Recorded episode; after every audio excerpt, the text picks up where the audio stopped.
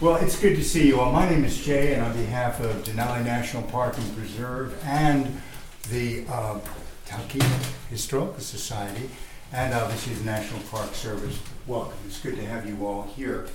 Now, this wonderful model in front of us was produced by the Rauda Corporation of Seattle. This is the Blue Tarp, covering the stories of the northern Susitna Valley as told by those who lived them. Today, we're at the Talkeetna Historical Society Museum. Longtime National Park Service Ranger Jay Katzen is describing an impressive scale model of the Alaska Range, home to Denali, North America's highest peak. A short stroll down a boardwalk brings you to the museum's main building that looks a lot like an old schoolhouse. In fact, that's exactly what it was for more than three decades in the 20th century. Today, we peek under the blue tarp at the building that has been a museum, a school, and a home to many over the years.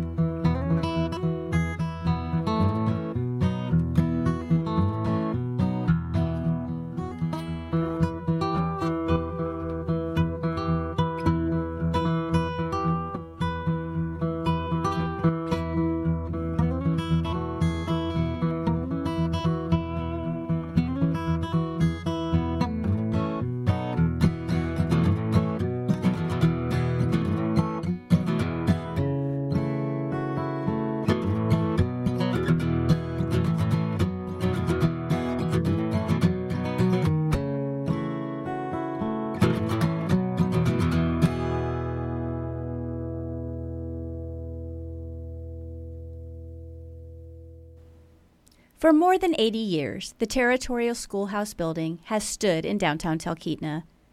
Built to be essentially identical to other federally funded schools throughout Alaska in the territorial days, it has served many purposes over the decades beyond hosting classes. It has been a residence, a community gathering place, and today a museum to Talkeetna's past. On this episode of The Blue Tarp, we hear from people who learned, lived, and labored inside of one of Talkeetna's most historic buildings.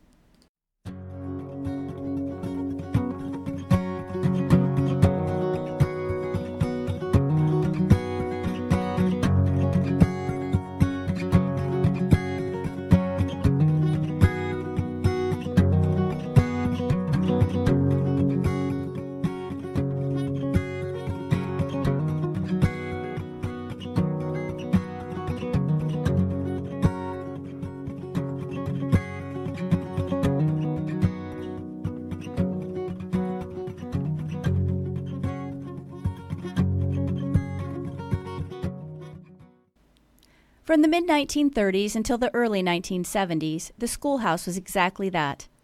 Talkeetna's low population meant that, for much of the time, all classes were held in one building. The first class had just 11 students, ranging from first to eighth grade. By the time the last lesson was taught in the building in 1971, the population had grown, and only the first and second grade classes still used the historic schoolhouse. Pat Pratt is the daughter of well known Talkeetna old timer Jim Beaver. She attended class at the original school but had her first grade year cut short after the teacher found himself in ongoing disputes with one of the area's signature industries, aviation. I was in the first grade. I was the only first grader, off in the corner, all by myself.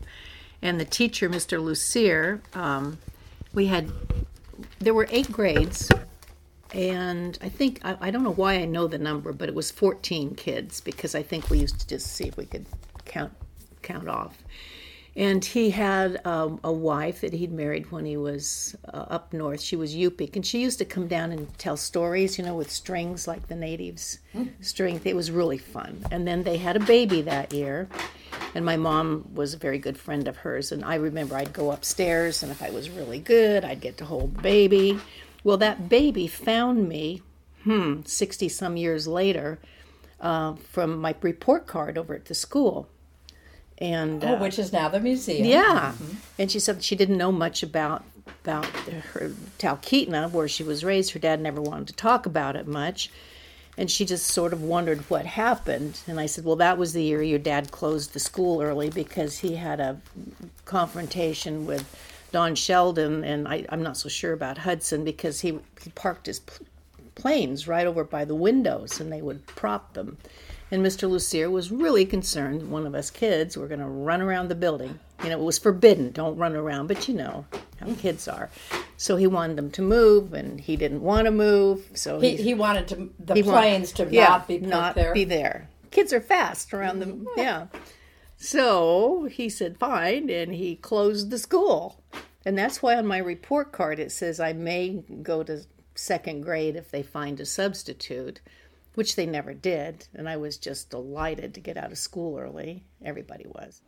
Pat also remembers Christmas at the schoolhouse being special that first grade year when Santa showed up with a big bag of toys in a helicopter. Right. We looked out the window and he was, and it was evening, I remember. Mm-hmm. And uh, that's oh. the only time I ever remember all the parents showing up. Mm-hmm. There was no parent teachers group for sure.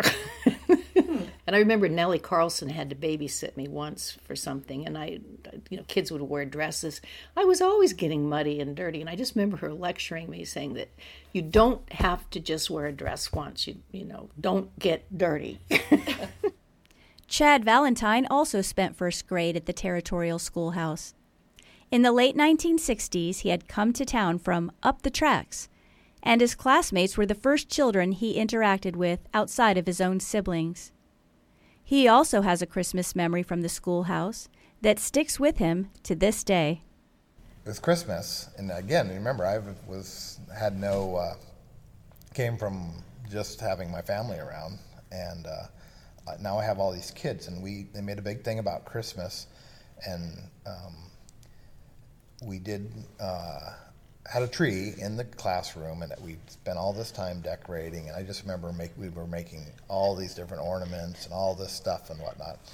And well christmas break came around and we all went home and we still played at the school grounds. And that was something i was thinking about. I walked as a six year old from the faa downtown all the time all the time as a six year six six year old you know so I came. Um, I had that first summer to kind of get my feet wet in town and you know learn what you know, I came from a from nothing to to two sisters to kids being around, um, and then I started school that fall in the Little Red, what everyone referred to as the Little Red Schoolhouse. I just came back to the schoolyard to play, and it was wintertime. Outside of the classroom door, is our Christmas tree shoved in the snowbank to get thrown away. They had cleaned, they, after break was over, they had cleaned up the room and got ready for the next season, and the teacher just set the Christmas tree outside. And as I, oh, no. that broke my heart. And so I was like, I couldn't believe it. All the time and all the stuff that we did around this Christmas tree, you know, as this eh. as this new family I had and here's this tree just shoved out in the snowbank. And so I can remember, I don't know how I ever did it. I can remember crying and hauling this tree all the way back to the FAA behind over my shoulder, hauling this tree all the way back, crying back to my parent to the, the house, and convinced my parents that we had to put this tree up because it was it meant so much to. Around the same time, Delana Johnson was also a student at the schoolhouse. She remembers the last day classes were held there and the transition to a new school building. So I remember that we were we came to school and we went to the Little Red Schoolhouse for a while. And then we walked from we were we walked there one day. They said, "Okay, we're all going to go to our new classrooms." And we may have even taken, you know, a name from our desk or taken some of our things from our desks and and you know, walked behind the teacher over to the to the our new classroom and and got our our places. So yeah. and um I think the principal was Mr. Zeck because Mr. Zeck was his daughter was in my class. Actually, we had, um, um, I mean, several of the people that were in school with me then went all the way through high school. When we return for part two of this episode, we'll take a look at what the schoolhouse building has become and some of the stories from its current incarnation as a museum.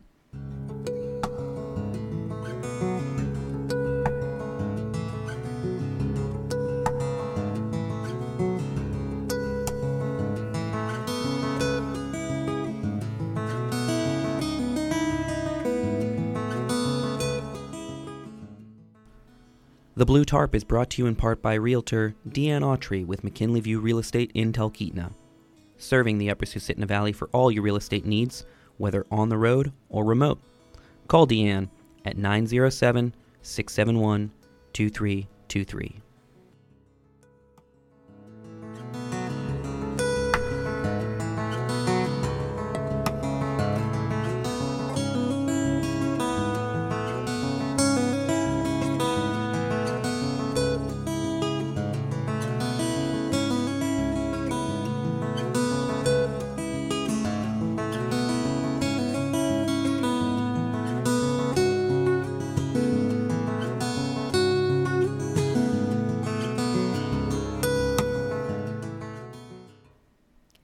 Just a few years after the students moved out, the Talkeetna Historical Society moved into the schoolhouse and has called it home ever since.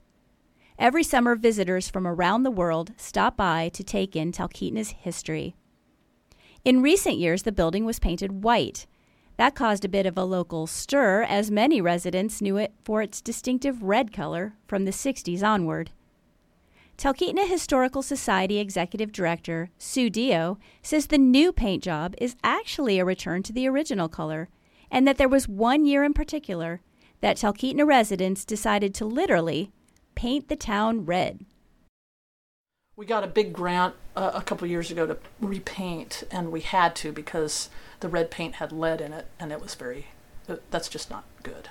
Um, and we finally were able to get a Rasmuson grant and got a the building repainted, and we repainted it white, which is what it, to make it look exactly like it did the first number of years that it was a school. And um, there are so many people who've come in, and they're like, "Oh, it looks exactly as I remember it." I think the year was 1959. I don't know that for sure, but 59 seems the year that I, I think that the the story is one story I've heard is the railroad obtained or had for some reason a lot of red paint um, that was the year Nagley's got painted red. I mean, before that, it was a log building, but it's painted red and it's, it has stayed painted red. Um, the um, the colonel's house that sits down there across the street from now from uh, the uh, um, Talkeetna Ranger Station. That was painted red. It was not a red building, previous to that. Um, a number of other there's buildings in town that are red, and that's when they got painted. In addition to keeping up with the historic building, Sue Dio oversees the museum's collection. She says she can't narrow down a favorite item or exhibit housed in the museum, but that new, fascinating items are turning up all the time. But there's a lot of things that I continue to find because when I got here, there were things that were just sort of stacked up and wadded up or put in boxes or whatever. And so every now and I, I unearth another box. It's like, oh, I haven't looked at this one yet. And um, I continue to say, "Oh wow, this is just the coolest thing." There's there's um, some people know what trench art is, and it was trench art was um, art that was quote unquote um, done in the trenches in World War One and we have a we have a piece of trench art um, that was owned by Mike Trepty, or that Mike Trepty did in World War One, that has his photograph as well as his wife, and that's totally to me it's fascinating. Um, not everybody uh, sees that fascination and thinks it's really cool, but it's a very cool thing. With they're really truly, um, uh, you know, there are the way it's made is just unbelievable. So I, I love that. And um, there's a Bible from the late mid 1800s that we have that's just unbelievable. Really, truly one of the that's one of the oldest things we have in the museum. Um, the 1955 quilt um, that was done with everybody's name on it that lived in Talkeetna, and um, long long list of things that are really wonderful. Talkeetna's economy in the 21st century revolves around tourism. Sue Dio believes the Historical Society Museum's unique features and authentic small town charm are what keep it popular with visitors. One of the big things is um, what I call them, what we call the mountain room, or it's the, the old section house now has a scale model of Denali, 12 foot by 12 foot model, takes up the whole front room, and uh, that's a big attraction. A lot of people want to see that, and uh, we get a lot of people who come there. Even mountain climbers come in to see it. they've heard about it and they want to see it. Um, that model was made back in 1969 and has been in that muse- and in that building since 19 might get this wrong 1990 or 91 I think. Um, and otherwise, I, I think that people just want to know history. You know, we we have a really great uh, rating on TripAdvisor, and people come in because they're like, "Oh, it's a real museum. It's a lo- little local museum." Um, they don't get that. Most visitors, if you're talking about the people who are on l- land or in cruise kind of packages like Princess, don't get to see that kind of thing very often. Above the museum is an apartment. Today, it's rented out nightly to visitors, but for years it was a residence. When we return, we'll speak with some of the people who called that apartment home over the years.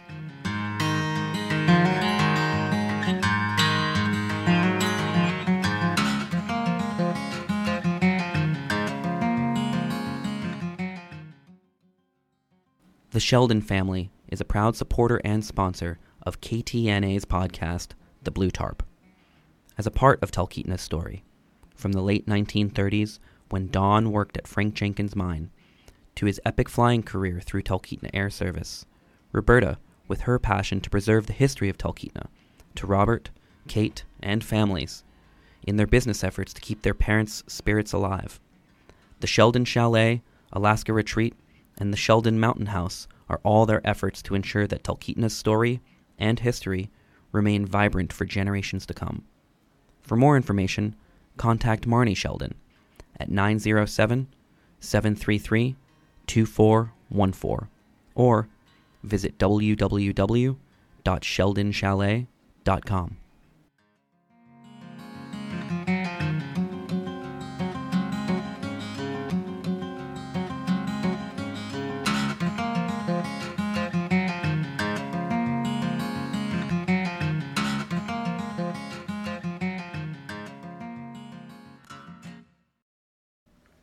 While the apartment above the schoolhouse is rented out nightly today, it originally served as a residence for teachers.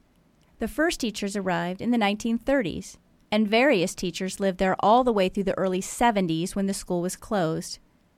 Kathy Ernst, who lives across the Susitna River from Talkeetna in Trapper Creek, lived in the apartment late in the schoolhouse's tenure. And um, so, um, and I think we had met Nancy and Pete Robinson in in Talke- in Fairbanks when Nancy came up when when Harlow was born. No, Vin was born. When Vin was born, uh, they moved up. They came up there. And Nancy actually is the one who typed my master's thesis.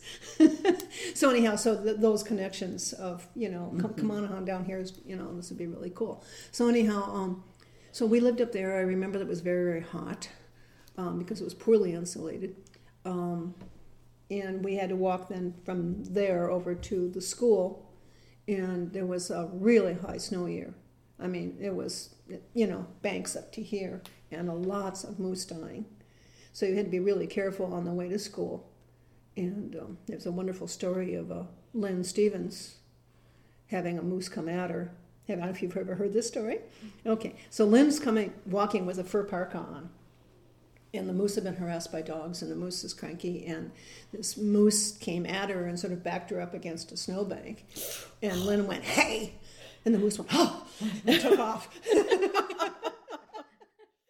dogs were outside, and there's a, another sort of story connected to that. Um, Bert and Myra Hales we had met because they had started um, the their cabin out in the woods near us. And so we had this couple from Texas with a bunch of kids, and she had just married a guy that had a widower, Bert, who had quite a few kids. And um, so they were staying with us one day, and, and we heard our dogs barking. And there was a very angry moose out there in the dog lot. And uh, so it was, you know, you come right on down the steps, and, and right around the corner to the to the uh, left is where we had a couple a couple dog houses, and um, we had a, a bitch with puppies too. And um, the moose was barking at her, and and at one point the moose started stomping, and this is hard packed snow, making grooves, you know, a foot deep. and the dog is rolling around, and the moose is trying to stomp the dog, and Rick grabbed a broken off shovel and ran up and whapped the uh, moose in, in the fanny, and so the moose turned around and came for Rick, and he ducked back, ducked back into the, the school. So that's a little bit of drama that we remember from there. Wow. So anyhow, like I said, those are a couple Wow. and then I guess the other thing I could talk about is just what we, the little life in, in Talkeetna as observed from the windows upstairs. Mm-hmm. Um, oh, you had a bird's eye view, Yes, yes, yes. There was a snow machine race that happened. Um, the the airfield, and the airfield was in, in regular use then. There was it was before the the FAA airfield. A few years later, around 1975, Pam Reynolds and her family moved into the apartment shortly after the building became the Talkeetna Historical Society Museum. At that time, the apartment had some of the only second story windows in downtown Talkeetna, and Pam got to see and hear much of the activity along Main Street. It was a great place. Uh, at that time, of course, there was nothing, you know, there was not a lot around back then, you know, not the buildings we have now in Talkeetna. But uh, my bedroom window looked over the village airstrip, and uh, and then my kitchen window looked out at Roberta's backyard and the Fairview and the gas station, which you could, you know, you couldn't really see the gas station very well because of Roberta's house, but you could certainly see the Fairview. And I uh, remember getting, you know, with a with a baby, I'd get up with Tamara and feed her in the middle of the night. And uh, one night it was uh, probably in the springtime, and uh, everything's really quiet three o'clock in the morning and dark and I, I hear this music and I go, what? And it was a harmonica and I thought, well, what in the world? And I looked out and come to find out it was Jim Beaver sitting in front of the Fairview. There used to be a, and I think there still is that bench out in front of the Fairview, and he was sitting out there playing his harmonica. I don't know, it, it probably wasn't three o'clock in the morning, it was probably 11 o'clock at night or something, you know. But uh, I just knew that that's who it was just from that harmonica because I'd heard him, he lived across the street, you know. And back then, uh, Rocky and Beaver were quite the characters around town. Everybody knew who they were, even if they were new to town. So uh, that was uh, that was a welcoming little night, you know. I had. You know, living in that building in the in the wintertime, I, I I remember shoveling snow back there, and uh, we had a snowstorm. It used to snow in Talkeetna, believe it or not, and. Uh, It wasn't snowing at the Y, but it snowed three days in downtown Talkeetna, and trying to keep that walkway clear in the back, and I was throwing snow up over my shoulder. Countless day, three days in a row, trying to keep that thing open. So that was something. Then in the spring, you would I couldn't. I had to park at the Fairview and walk home because the water was so deep. I couldn't drive through to my parking area at the apartment. And then in the spring, when the mountain climbing season started, the dust was so horrible you couldn't open your windows. So that was the seasons I went through in that apartment, the short time that I lived there, which was pretty interesting. But uh, you just never knew what you was going to see living there. I, I remember, and this was right after Don Sheldon passed because uh, Tamara was born, I believe, the day after he passed away. Oh. So it was, you know, he hadn't been gone very long from Talkeetna, and Robert would be playing back there in the spring and in the summer with his little trucks and everything, and he was just a little bitty boy, you know, and had just lost his father, and that kind of stuck with me. You know, hmm. whenever I see Robert now, I think, yeah, I remember, you know. And mm-hmm. I mentioned that to Roberta once, you know, that I used to watch Robert play back there, and she said, I, I don't even remember that year. You know, she says, I just, I can't even remember what, what that year was. Mm. So that, you know, I just, things like that, that you remember where you was at a certain time, and mm-hmm. I was at the museum. Now the apartment is a temporary home for some of Talkeetna's quarter million annual summer visitors. And the former classrooms now hold an expanding collection of Talkeetna's history. For some locals, though, it will always be the little white or red schoolhouse.